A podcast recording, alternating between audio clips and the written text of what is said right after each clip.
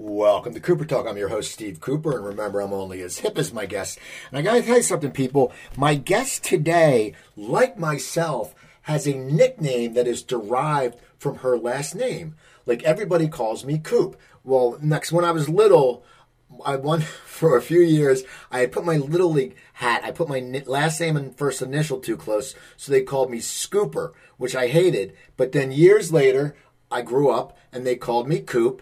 And my guest, it's funny, her nickname is Duff, and her name's Karen Duffy. But I went to high school with a friend named Tim Duffy, and we always called him Duffy. We always just say that. But she's Duff, and it's Karen Duffy. How you doing, Karen? Oh, it's so great to see you, Coop. Yeah. My brother of the Garden State. Exactly. Very nice to see you. Now, now, did you give yourself the name? When when did Duff occur? Because it's it's something that you know we're around the same age, and when I grew up, you know, girls uh, girls really didn't have nicknames. You didn't call someone like, hey, you know. When did when did you uh, get the label Duff? So, in seventh grade, my I just transferred to Our Lady of Mercy in Park Ridge, and uh, my best friend at the time told the nuns that no, you, her name isn't Karen. We just call her Duff, and uh, and ever since then, all through school, um, there I went with eight cousins and my four brothers and sisters. But out of all of us, I was the one that uh, Duff stuck to. Well, it's amazing because you know you you're you're become a celebrity and you're still called Duff and Duffy, and that's cool because it it sh- it shows one that you're not pretentious. You're not like oh, call me Karen Duffy. You know, that's you know some people get that way. You know how it is. But um, what was it like though? I mean, like on MTV and stuff when it was like Duff and Duffy. Did you like that, or did you want to be called Karen? No, honestly, I have this real, even before Karen became a pejorative, I mean, the name has all the charm of a rusty fishing trawler. It's just that hard rub against the wren. And I was like, to my mom, I was like, like, everybody else got named after a saint or an ancestor. We've got colorful names in my family. Aunt Good, Uncle Cookie, Uncle Sherry, Chicky. Like we have very colorful names. And I was like, and I get stuck with Karen. So no, in my family, my siblings call me Cannonball, but nobody calls me Karen. Um, which has been interesting, Coop, because I was just at a uh, a convention with Stoic philosophers in Athens, and uh, you know I'm very into Stoic philosophy, and uh, I tend to find the lighter side of classical wisdom, and uh, my uh, fellow philosophy buffs, this human library of Stoic thought, had a really hard time calling me Duff. It was really hard for them, and I was like, mm, "Get the stick out of your keister." I mean, I, it is my name. It might be a dog's name. It might have negative connotations in England, but I'm comfortable with it. I'm much more a Duff than a Karen. See, that's good. That's what's funny because Cooper all of a sudden became like a dog's name. Like I had friends on Facebook, they're posting our dog named Cooper, and I'm like, oh, great. But uh, now tell me about this. Uh, I know, could you tell me about the, the, the convention in Greece? Were you a speaker there, or did you just go to? Yes. Listen? Tell me about that. So, uh, you know, when I got my gig on MTV, and I realized like every day we have an op- opportunity to become less stupid. So uh, I picked up Meditations by Marcus Aurelius when I was in my 20s, and it reverberated through me like a cherry bomb in a silverware drawer. I'm like, all right, I get this. So I really got into reading the Stoics, and um, I've written two books, three books that really touch on the uh, on Stoics uh, philosophy, and what it rings a bell in me is Epictetus, who's my main man. The whole thesis of this philosophy is if you make beautiful choices, you will make a beautiful life.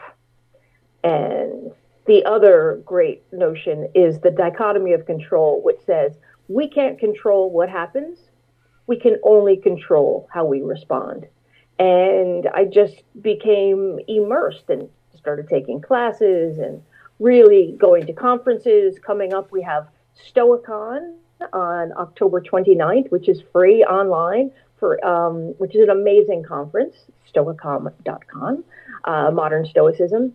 But uh, I'm really into it. I really am. I, I feel like my life, which is a great life, has been deeply enhanced by the reading the classical wisdom of the Stoics. I want to talk about your life and a lot of stuff you've gone through. But before, there's a few other things I want to talk to. One, I want to talk about your book Wise Up, and that's your uh, that's your that's your third book, right? Yes. Now tell me about uh, that. fourth book. Um, so Wise Up is um, written in the epistolary form, written in letters, um, and I wanted the reader to feel so kind of embraced by love. I essentially wanted to mug the reader with love. And this book is about not just living your life, but loving the living of life. Um, so my uh, son stands in from the reader, and each chapter is meant to be read whole, kind of just swallowed like a clam. And it's really about the joy of living and how Stoic philosophy, having a philosophy for your life, um, is, is is critical if you want to live an incandescent life of purpose and honor. And it's funny. So I was with this again, the greatest human ri- library of modern Stoics, and they're like, "How come you find all the funny stuff in Stoicism?" "Because, dude, that's what I'm looking for, and you will find what you look for." Well, now, if someone wasn't to read about philosophy, you know, if someone was just an amateur or just, you know, basic, they didn't know anything about it, what would you suggest someone would do to build their own philosophy if, if it was just something that they didn't want to put the scholarly time into it? Because sometimes we don't want to do that. We sometimes people just want a quick fix, and then there's nothing wrong with that. But how, what would you suggest someone would do? Let's say I said, you know, I need to get a better philosophy in my life. How would I go about that? Well, everybody has a philosophy of life. I mean, if you know the way you treat people, the way you treat yourself, uh, the way you set intentions. But I would say the book that blew the back of my head off uh, is uh, it's called The Art of Living. And um, it's a translation of Epictetus written by Sharon Lebell. And Steve, every page has maybe five or 10 sentences on it, but it is just so incredibly like radiant. It just ignites every synapse. And I like the fact that um, she did this translation to make Stoic philosophy so accessible. And I would say that was really my gateway was Marcus Aurelius Meditations, which was a journal, and most people are familiar with Marcus Aurelius. Um, but Epictetus was Marcus Aurelius's teacher. So, okay. You have the Speaking in Greece, you have your book, and you have the greatest beer run ever, which I saw is on Apple TV, which I have to watch this weekend because we have Apple TV. But for some reason, our cable box went out, so they switched our cable box, and the Apple TV in the living room doesn't work, but it works in the bedroom. It's very odd, but it's just like I can't figure it out. But tell me about the greatest beer run ever because you, you got you got involved in it, and it's it's with the Farrellys, and you did Dumb and Dumber with them. But but how did this all lead up? I mean, tell me about the movie because it's funny. You know, my wife, my wife and me have completely different viewing habits. Like she'll say she's going to watch something and, and she does and like Dahmer and I'm like you have like 20 network TV shows you have the DVR and so I watched that and then she's like you're watching it but she saw it and she was like oh my god the trailer I have to go, I have to see that tell me about the movie and how you're involved with it because it's it's a fascinating story and it's a true story it's a true story, Coop, and um, uh, I have a son, and I will. I have a disability, so I would hire a nanny, a male nanny, you know, to just shoot pucks on him and rough him up. So my son's babysitter was a film student at NYU, and his first film, his name is Andrew Muscato. He's a genius. His first film, when he was a junior, uh, called The Zen of Bobby V about uh, Bobby Valentine, the coach of the Mets, um, won the Tribeca Film Festival. And I was like, dude, maybe we just start a little company. So we started doing small documentaries. And one night, Andrew and I were out, and I introduced him to a buddy of mine. And I said, Oh, this is Joanna. She's a journalist. And Andrew Muscato asked the greatest question. He said, As a journalist, what is the best story that you've never reported on? And she told us this story about how in 1968, Chickie Donohue, who was a sand hog building subway tunnels, from Inwood in Upper Manhattan. Five of his closest friends in his neighborhood of Inwood. Inwood, um, that zip code had more people drafted to the Vietnam War than any other zip code because it was low income immigrants, Dominican, Irish. So Chicky was a merchant seaman. He had his papers. And he just said, I'm going to go see our boys from the neighborhood and bring them some Pabst Blue Ribbon to let them know that we're thinking of them. And this was, you know, when, you know, with in, in concert with all the turmoil of 1968. So Chickie gets on a munition ship, works around the clock, gets to Saigon, and I would say within the first hour meets his first buddy, Tommy Collins. Um, so they crack open beers. He spends the night. They figure out how he's going to travel the country he has 48 hours. Well, he gets stuck. He actually finds all four of his best friends, um, but he gets stuck in Saigon. His ship left, and it's during the Tet Offensive. So it's a real guy did this, Chickie Donohue. And um, Andrew and I made a short documentary, again called The Greatest Beer Run Ever, which is on YouTube. And um, I sent it to Peter Farrelly, and this was right after he did Green Book. And he said, All right, I've got two questions. Number one, is it true? And I was like, Yes, I know all the men. I've been working on this for a long time. And then he said, Number two, do they all go to the same dentist? Because, like, one's got a tooth over here, one's got a tooth over here. So Cupid has been incredible. It premiered at the uh, Toronto Film Festival. And as we speak, uh, Andrew is on his way to Rome because the greatest beer run ever is going to screen in the Vatican for the Swiss Guards. That's it's awesome. Nuts. That's awesome. You know, it's so I funny. Know. It's so funny how just like one, you know, things like that happen. Like you know, it's your Manny, and then this, and then it just blows up, and then because you know Farrelly, you know, you can get it to him, and then all of a sudden, this little passion project, which it was uh, for you two, you know, because it's, you know, doc, who's going to see a short documentary? I mean, people now will see it, but when you make it, it's because you love it, and then all of a sudden, it's in a film festival. That, that's amazing. I mean, that's just that's going to make you feel good because you're you're basically you're you're nurturing a project. I mean, it's, I mean, I know you have a son, but it's sort of like that documentary is also your son because you you raised it. Exactly. And it was eight years um, uh, working on this uh, from conception to delivery. But truly, you know, I was never attached to the success um, to me. And, and it's funny because Andrew and I, we come up with like stoic maxims to kind of help us through. And, you know, we, we made this during the pandemic he is the main producer. I'm only the associate producer. So he was there, and I was just like, dude, our job is to cope. Our job is to be the good person when things aren't going so well. And if somebody was a jackass, we'd say, well, our job is to not be like them, to be as far away as a jackass as we can possibly can in that moment.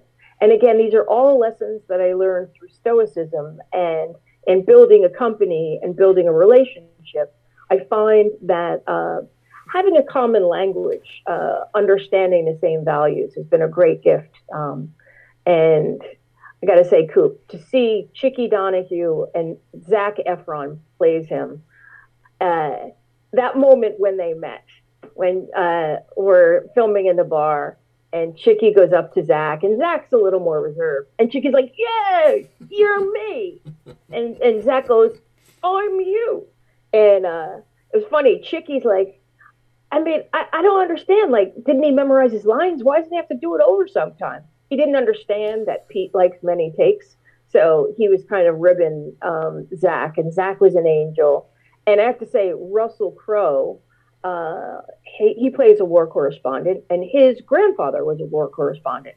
Um, so he's phenomenal. And then Bill Murray plays the uh, colonel and the bartender. So the cast is amazing. But what's so beautiful is the story is true, and we were able to honor these men who served our country in a way that we never thought possible. And every time we get together, we're all choked up. Now, talking about true stories, how did you get involved in this career of yours? I mean, what were you, you know, you said, you know, as a kid you were deaf, you went to the Catholic school, but how did you, when did you, did, was there a certain point where you decided you wanted to pursue, you know, acting or modeling? What were your steps to building up then to getting to MTV because you know I know like I've interviewed Alan Hunter and back when MTV was brand new they just and he said his interview sucked then he came back and did it again and it was good but for that no one knew what MTV was you know and no one sat there and went you know, I'm going to aspire to be on MTV. Like when I started doing comedy in the 80s, MTV was already on, and I'm like, oh, I would love to be on MTV. Like that was something you would aspire to because it was like the hippest job because you got to go to every great premiere and concert and this by one they played music. But how did you how did you, what was your path to get to MTV? Because it has to be very interesting. It is, and thank you for asking. Um, I uh, degree from Berkeley, and I am a recreational therapist emeritus. But when I was a recreational therapist, I'd been working at the same nursing home in the West Village since I was 12 as a volunteer. So when I got my degree, they hired me uh, on staff, and Steve, it was the greatest job of my life. And I realized that working with an older population that had memory issues, dementia, attention issues, I realized that I had all the skills. Everyone was saying that MTV was shortening America's attention span. And I'm like, I know how to talk to those people. I know how to move my body. I know how to elocute. And so, working at a nursing home for years and being a great recreational therapist gave me the confidence that I just made an unsolicited cheeseball video, sent it into MTV. I had never been on camera before. I'd acted, I'd done plays, um, but uh, I sent it in on a Friday. I, I think on Tuesday I had a screen test, and the next week I was a primetime VJ. So I was incredibly lucky. I was very humble. I mean, I was so broke, I didn't even have MTV. It took me a couple of months until I got paid, which I could then get cable. But um, I find if you have confidence in something that you do, you can use that confidence and all skills are transferable. Well, how do you prepare for that, though? You know, you sit there, as you said, you've never been in front of a screen, and I've been in, I've been in background, and I've been in different things. I've been featured in different stuff, and and I was just talking to someone about this. Like the first time you're on camera, I remember I was, I, was, I didn't know what to say. I was like, uh, you know, and and then you get used to it. It's like you know, the first time I did comedy, I was like, I was not nervous, but I was. But for you, it's in your head you have to know that you've never been on camera except for the screening, the, the screen test, but mil- and millions. I mean, because people watch a lot of people on TV. Did that go through your head at all? Like thinking that all of a sudden your life is going to completely change, even if you're on there for you know one year and you've advanced your career. But there's been people who haven't done anything with their career, and people go like they end up on a Trivial Pursuit question, you know, or, or like a trivia question or Jeopardy, like he was Kevin Seal was whatever one year, whatever.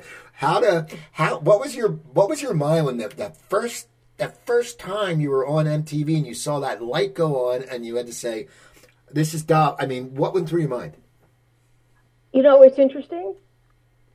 I didn't think that there were millions of people watching, and it's funny that you say that now because I was like, oh, holy smokes, I guess there were millions of people watching.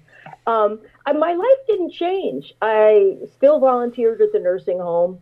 You know, I li- still live in the same apartment. I'm, nothing's, I, I didn't have huge changes. The thing that changed was I didn't change, but I think the way that people saw me changed. But I still have the same best friends and, um, and the, it was I do remember feeling nervous, and I understand that. You know, I looked up like the most uh, like like most most popular fears, and it's not bees or snakes or airplanes. It's actually public speaking.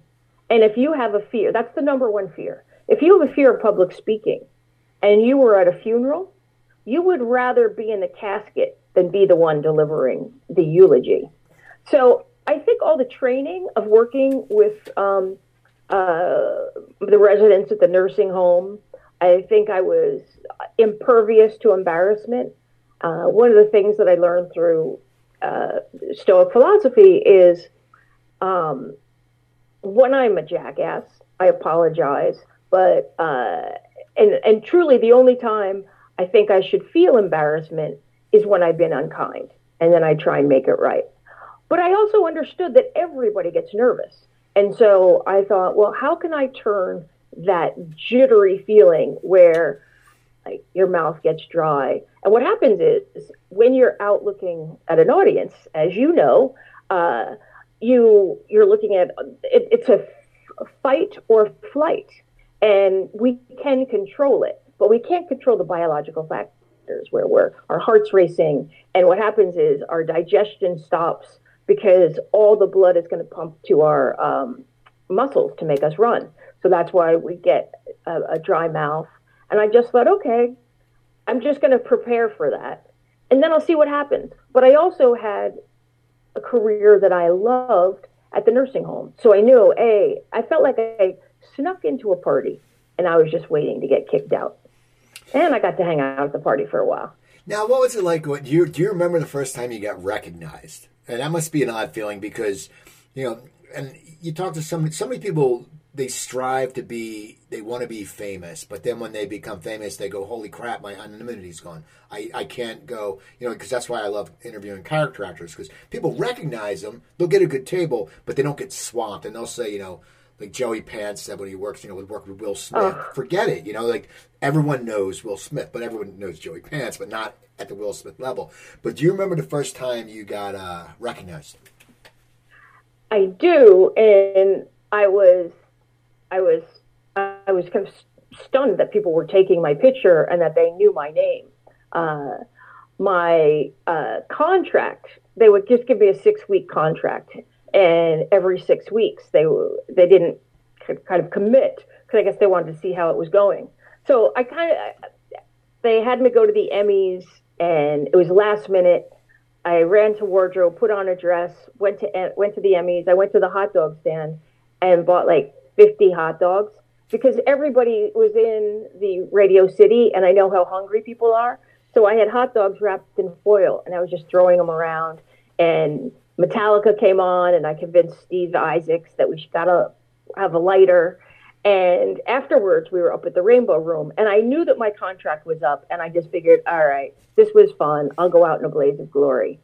And I was up at the Rainbow Room, and Howard Stern interviewed me and I didn't know what Howard Stern looked like, but I was talking to this really naughty, funny, charming man, and he just made me laugh. We were cracking up, and the next day, uh, Michael uh, Rothenberg, who is my agent, who's a comedy agent, he called me. Goes, "What did you do last night?" And I was like expecting that I was going to get the boot. He said, "No, no, no. You've got a five-year contract."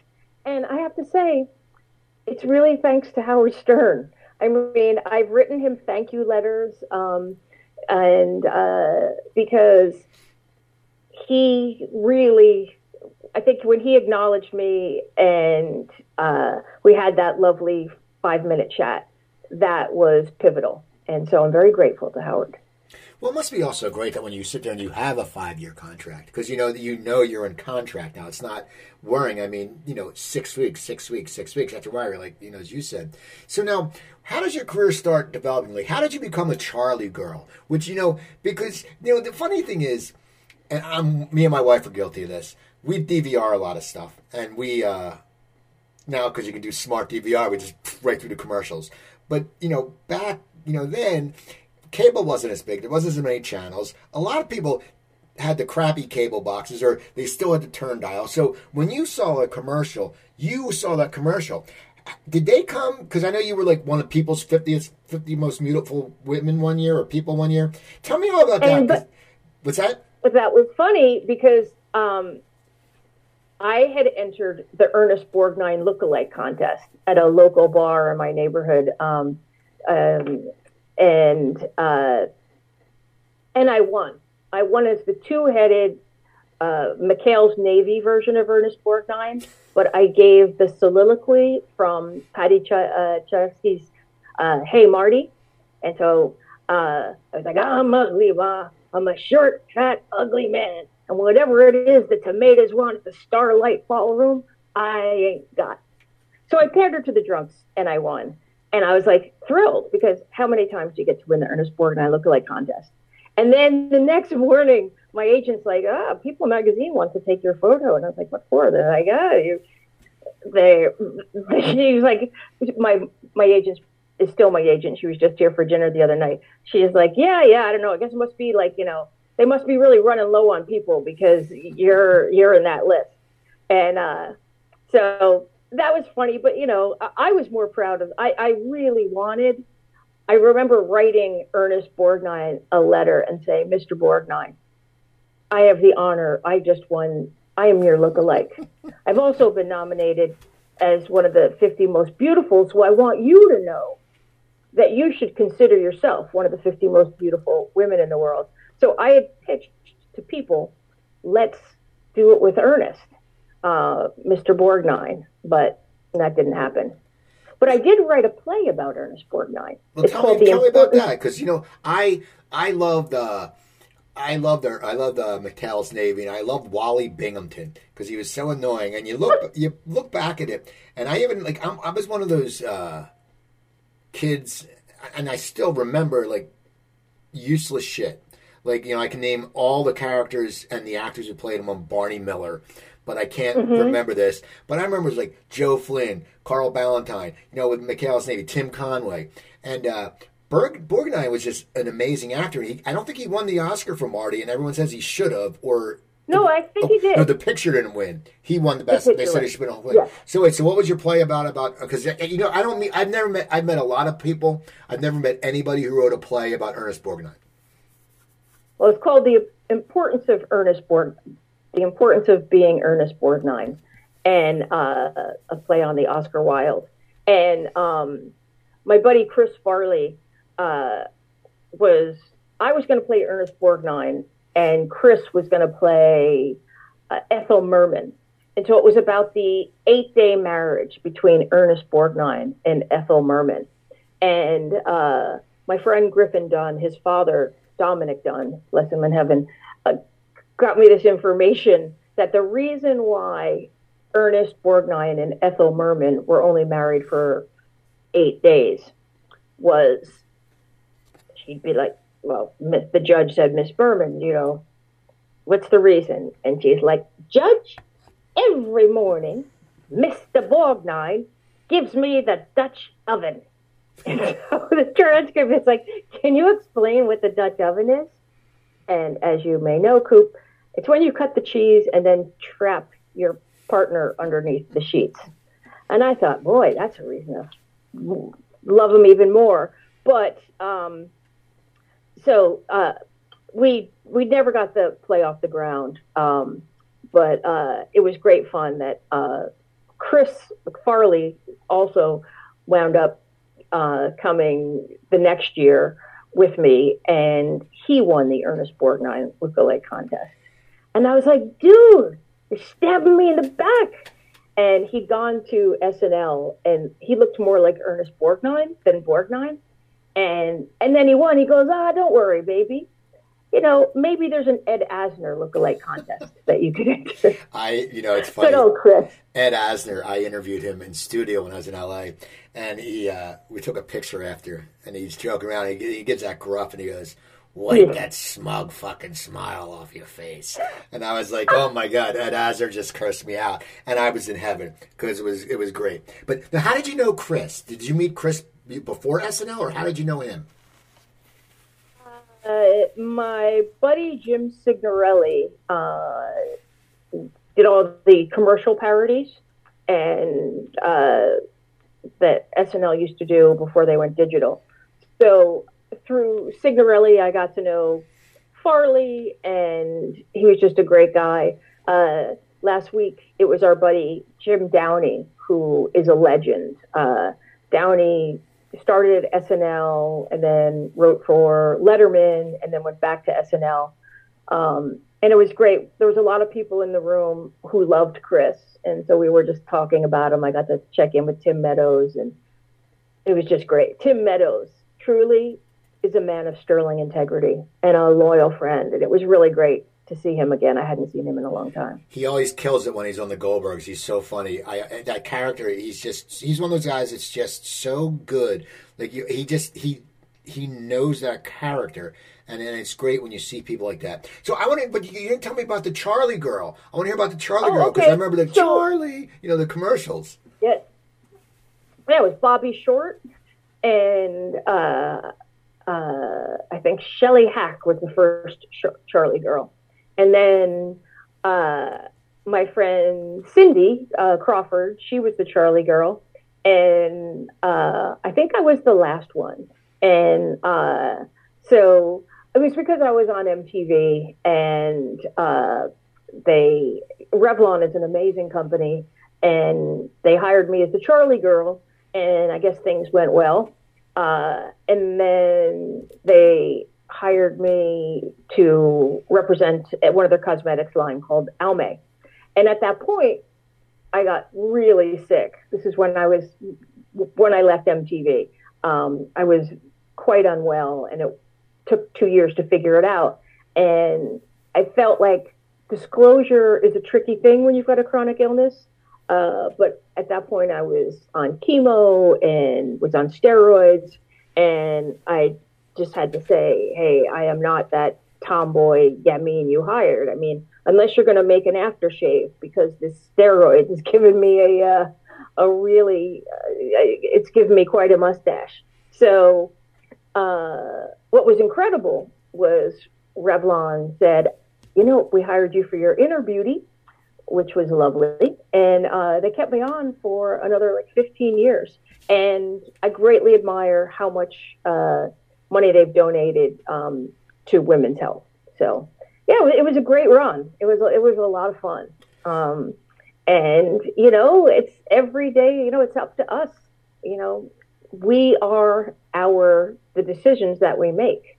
Uh, they say our soul is dyed the color of our thoughts. So I feel like I lead with gratitude and then I am determined, brother. I don't let things go until, you know, I, when we were doing a um, beer run, I just kept saying to Andrew, brother, there's no plan B. There's just plan A over and over until we get this movie out and honor these guys. And how lucky that it worked out so well. And it was, um, one of Apple's top releases, which is great. And the thing is, with Apple, it's not about selling seats the first weekend. So it's a brand new uh, model. So I'm very grateful for that. Now, I want to talk to you about you know your disease, and I talked to different actors who, you know, Evan Handler was had a, had a successful young Broadway career, then he had cancer. Um, Scott Valentine, who was on uh, Family Ties, he was Yes. he was had you know this thing, and then he got hit by a car and like broke every bone in his body. I've gone, I went through congestive heart failure 11 years ago, and I was better. I, I, I jumped back when I moved back here. Um, they my I were diagnosed with a uh, irregular heartbeat, so I, I was in the hospital for nine days, and and I know yours is. Uh, you know, it's it's you it's not curable. Like for me, I knew when I even I mean I was close. Like I'm lucky I didn't go to cardiac arrest, but I knew if I was just smart and I just listened to the doctors and I you know and I wasn't that asshole in the hospital was bitching. I just sat there. I was like the perfect patient. My wife would come down and we'd watch Jeopardy, and she'd drive home.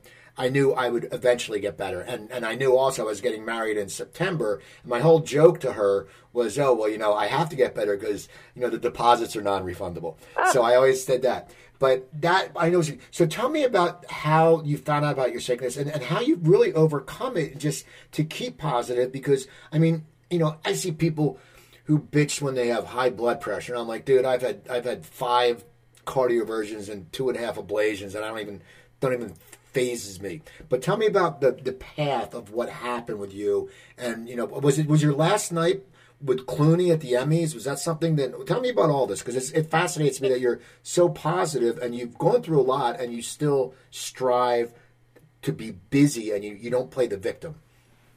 Well, um, Chris Farley introduced me to uh, George Clooney and um, at the House of Blues in, in LA. And uh, Clooney, um, because we were friends, he would invite me to go to a lot of events because he knew that I wasn't going to jump on his lap the minute a camera came around. So I went to a lot of different swanky events, but we were, I think we were at the Emmys and uh, it was, it was a great night. I think he won. And I had been working on a show with Michael Moore that had won. So it was a good night. And I, when I woke up, I was like, felt like I had a bolt of lightning. Just, I, I, I it felt like truly like an evil parrot with a razor blade beak and these dagger claws were just pecking me, and I couldn't understand. And I was like, did I have too much of the old loudmouth soup? And um, it wasn't a hangover. It was, I flew right back to New York, went right to my doctor, who sent me right to the hospital, and my whole life changed. And it's amazing because there's a, a, a, fetching photo of uh, Clooney. Um, I mean, we're, we're just, you know, somebody just took it, and I was like, that's the last day of my healthy life. And I figured, well, that's really going out with a bang, like, you know, going out and having that memory. So um, I've been living with this chronic, uh, it's called sarcoidosis of the central nervous system. And it is uh, pretty much epidemic uh, with black women.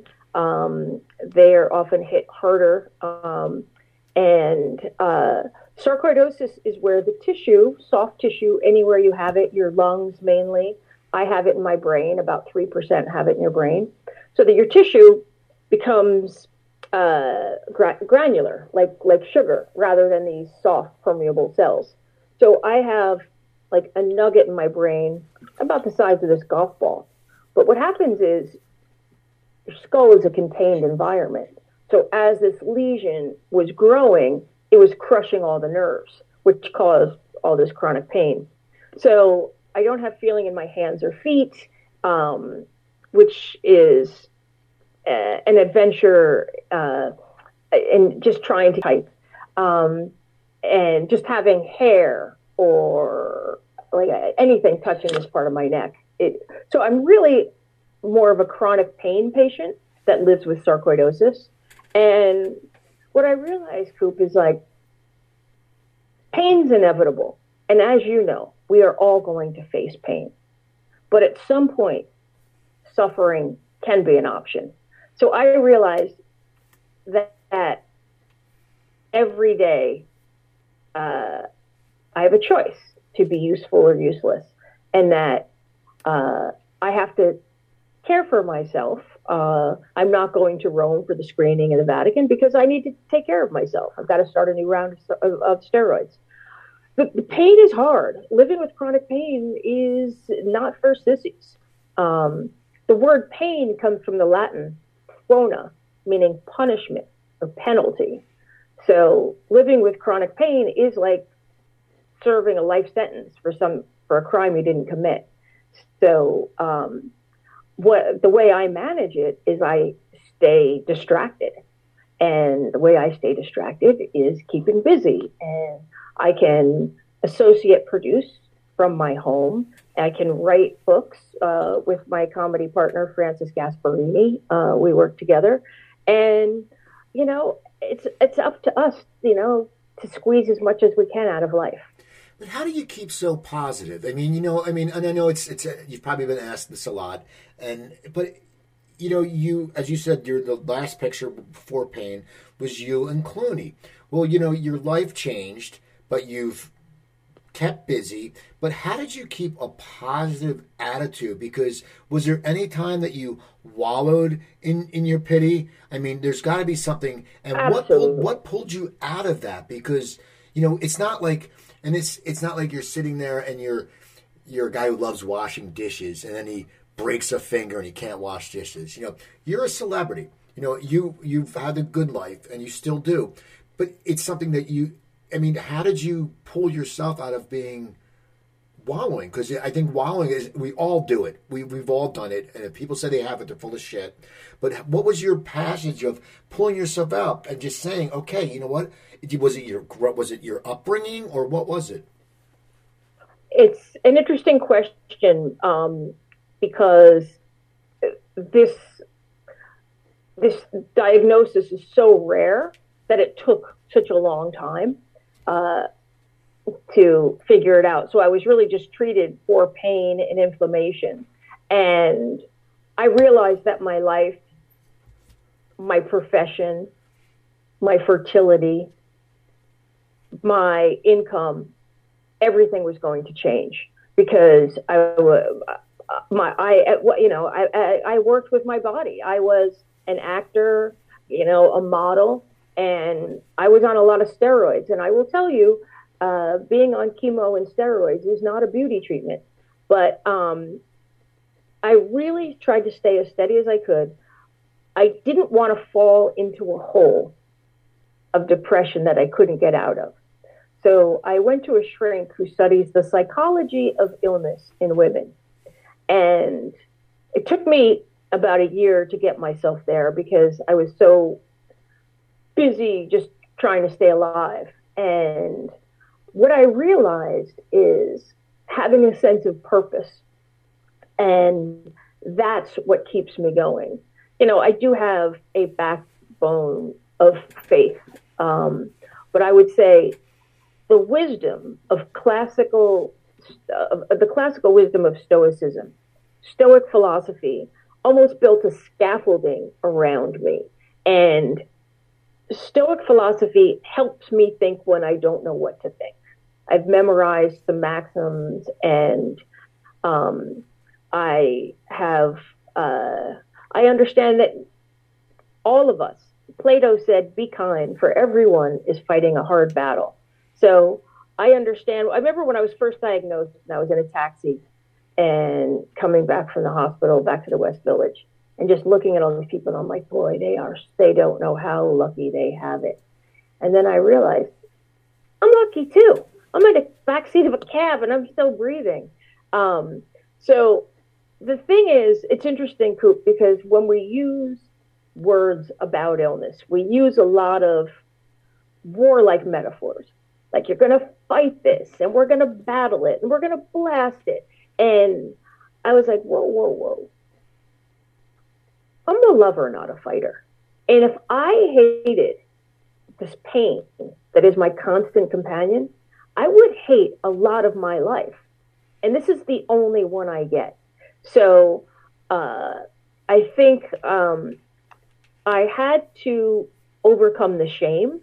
It's very embarrassing to be have a chronic illness, um, and that was hard. Coming like I, I, was ashamed of extracting the resources of worry from my friends and loved ones. Um, I was ashamed that my life didn't turn out the way I thought it was. Um, but then I kind of understood that uh, while it's chronic, I can, for as long as I'm alive, I am going to live. And I think I may have even, uh, Marcus Aurelius says, the obstacle is the way. What impedes us inspires us. So the fact that every day I have to climb over this mountain of pain in order to get anything done, I often overshoot. There's a famous story about an orator named Demosthenes uh, in ancient Athens. Uh, he was a well known orator. But when he was a lad, he had a terrible lisp and his parents died, and his guardians stole his fortune.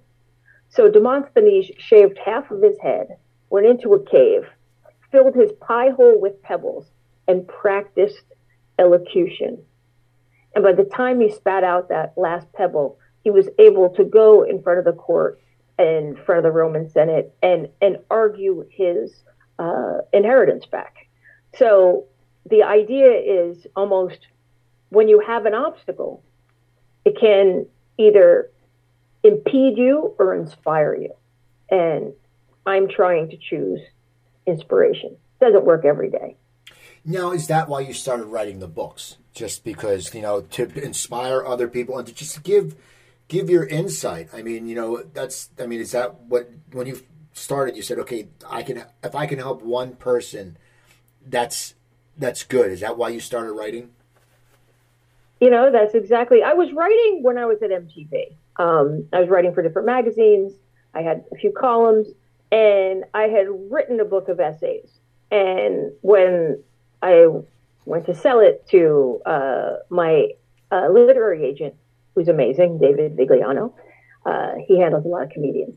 And um, Vig said, This should be your second book, but your first book should be about what it's like to live, uh, what it's like to kind of have what every girl dreams of, and then to have it all taken away.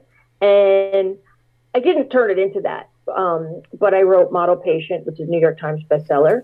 And I love the challenge of writing. I love, I often do negative uh, stimulus. So I'll turn on like, you know, Fox News or something in the background. I'll say, okay, I can't turn that off until I've written something that makes me laugh or smile. Um, and uh, I having a collaboration. Uh, Francis Gasparini met. We met as writers on uh, Michael Moore's TV Nation, so uh, we work together, and and it's great. Every day from one to three, we're writing, and uh, our new book, Wise Up, um, is landed at Amazon bestseller number one in philosophy and humor, which was quite a feat. Um, the fact that you know people are getting it.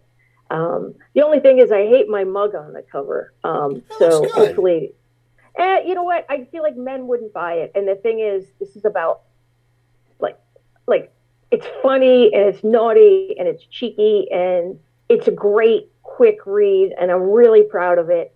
Um, I just wish it had a, I don't know. So when I was at, I was uh, in Ireland at a book fair, and all I did was just draw mustaches on all the books, and I bought googly eyes. And then when people would come up, it was amazing. We sold out every book on the island of uh, uh, the country of Ireland.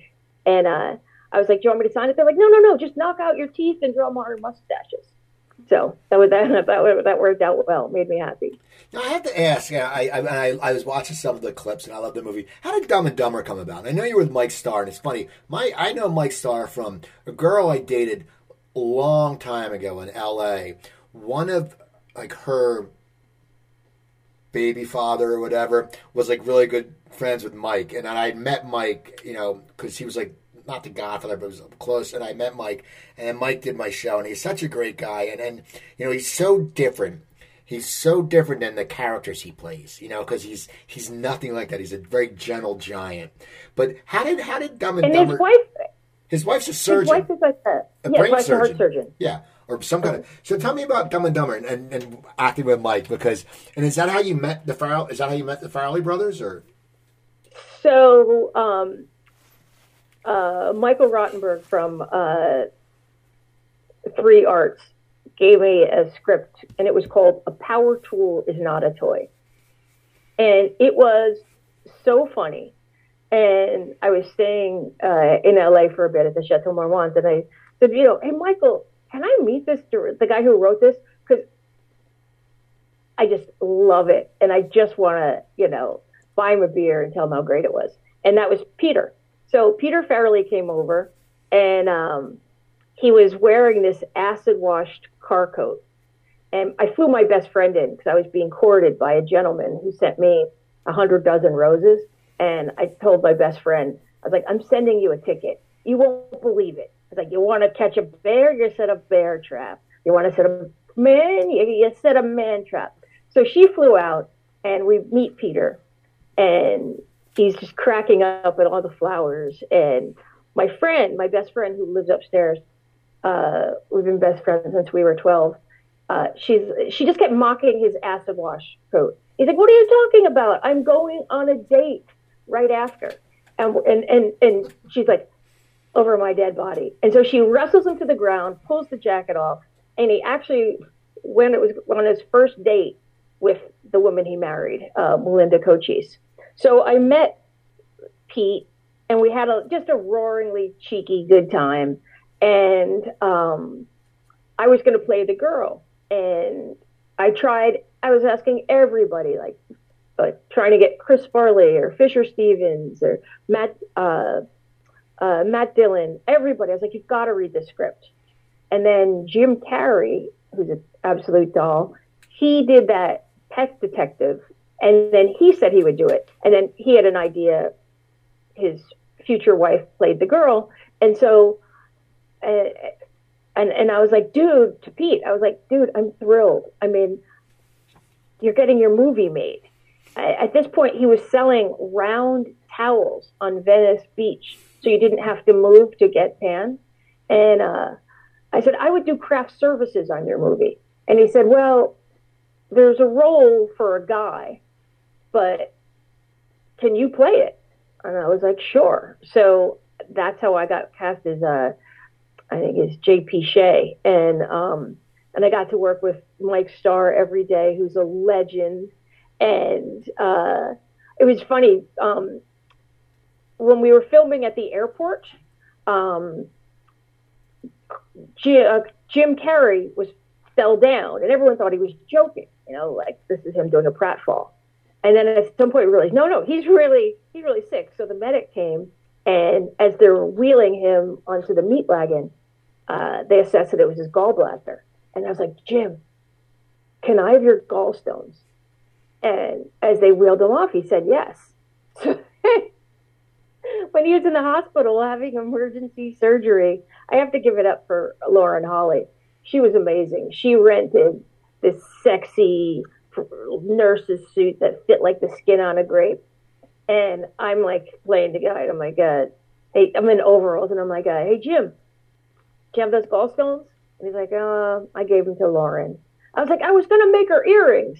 Um, but they were beautiful. I have to say, as a human oyster, Jim Carrey makes beautiful gallstones. They look like malachite, green and black. Um, so it's been a joy that 22 years later to that Peter, you know, looks at our short of that Andrew Muscato directed, and the amazing thing, I'm uh, the woman who wrote it, Joanna Molloy, with Chickie Donohue. Um, I'm godmother to her child, so it's just a great family sense. And Pete's an amazing director, and I'm just so proud of his success. He uses the same crew, the same like first assistant director was the same guy on Dumb and Dumber, his first movie, and he just it's it's beautiful the way that he really is such a benevolent, lovely guy. Now, you've met so many wonderful people in your career, and you've gotten to be friends with a Clooney and, and Fisher Stevens, who's such a great actor, and you know the late Chris Farley was brilliant. But his, did you ever meet anyone that just blew your socks off? Like you went, "Oh my God, I just met this person. Because, I mean, when you meet, when you get used to meeting celebrities, you know, it becomes normal. And you were, you're a celebrity also. But there's anyone ever that meet that you were just in awe of? Um, uh, I, I've always, you know, MTV is the bottom rung of the ladder of entertainment, and I'm happy in the bottom rung, and I'm very happy that uh, I have this career where now I'm behind the scenes. Um, I would say uh, the last Friday of the Obama administration, the Obamas had a party, um, and they invited I think 300 people. 200 people were friends of the Obamas. The other 100 were friends of Malia and Sasha. And going to that party at the White House was unbelievable. Seeing Chance the Rapper, seeing Charles Barkley. Um, I was uh, it, that was that blew me away. Like you know, Eddie Vedder meeting um, President Obama and our First Lady Michelle Obama was something that was incredible. Um, so that really blew me away. Um, the other is Herb Alpert. I'm a huge Herb Alpert fan, and uh, that's probably the musician that I have seen the most. And getting to go see him at the Carlyle, I mean, I, I like I'm there so much that he he and his beautiful wife uh, Lani Hall know me, and that's pretty amazing. Seeing somebody like like Herb Alpert. So, what's the future for Duff? What do you see in your future? You know, I mean, is there more books on the way? Is there more producing? I mean, what what do you want to do? I mean, knowing that you know you're behind the scenes now and you want to make a difference and you want to inspire, which you do. What what are you? I mean, and you speak, which is great. I mean, I'm sure you know you do some keynote speaking, which is always wonderful when people can make a difference. I, am friends with the original Phillie Phanatic, Dave Raymond, and he speaks. Uh, and he he does. He was just. I have a business podcast. He was just on. I've interviewed Dave a few times, and when he speaks, he really. It's the power of fun, and he really nails mm-hmm. it down, and he's brilliant at it. What what do you what what what are your goals in the next few years?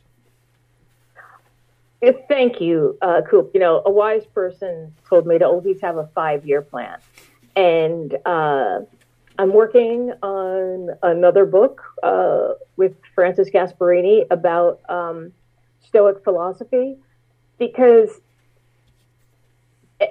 everyone has a life philosophy, and uh, being connected to this community of Stoics has truly helped me in every way become uh, more enlightened, more compassionate, more generous. It's given me the confidence. So I've got another book. I'm working on a, um, a documentary, and there may be another film. And it's nice because I get to work with a lot of what I do. Steve, probably what you do is like put people together. Like I, you know, what I do is like you know put Andrew uh, Muscato and Peter Farrelly together, give them the script put some petrol on it, light the match, and then uh, so it's not a lot of heavy lifting. Um, but I think uh, you know finding having having your purpose, and it's so easy because really having your purpose is having something to love, something to do, and something to look forward to. And so, okay, today I love my dog. Uh, you know, something to do is spend time with you, whose podcast I listen to all the time. You're always in my ears. And then something to look forward to is uh, I'm going to talk with the Oprah book editor at six o'clock. So it could be small or it could be big, but always remembering, I think this is so smart. Having your purpose is having something to love, something to do, something to look forward to. I kind of, I feel like Stoicism helped me understand that. Well, there you go. That's perfect. Now, now, how can people get in touch with you? I know you're on you're on Twitter. It's at at, yes. Duff, at Duff Lambros, D U F F L A M B R O S. Mm-hmm. And then and um, I think no, you know what? I'm at um at Duffy NYC at uh, on Twitter, and I have a website. Uh, it is uh, wiseupstoic.com, and we have all sorts of resources uh, about stoicism, about pain management, about sarcoidosis. We tried to cast a wide net, and I'm very proud of it. So uh, there's a lot there. So definitely check out Wise Up Stoic. So people go check out Karen, follow her on Twitter, go to Amazon and buy her books, all of them. Why not? You know, it's it's it's winter's coming up. You're stuck inside. Uh, go to my, my website, coopertalk.net. You can find over 930 episodes there. Uh, you can email me at cooper at coopertalk.net. At Twitter, I'm at coopertalk. Remember, I'm Steve Cooper. I'm only as hip as my guests. Don't forget, drink your water, eat your vegetables, take your vitamins, and I'll talk to you guys next time.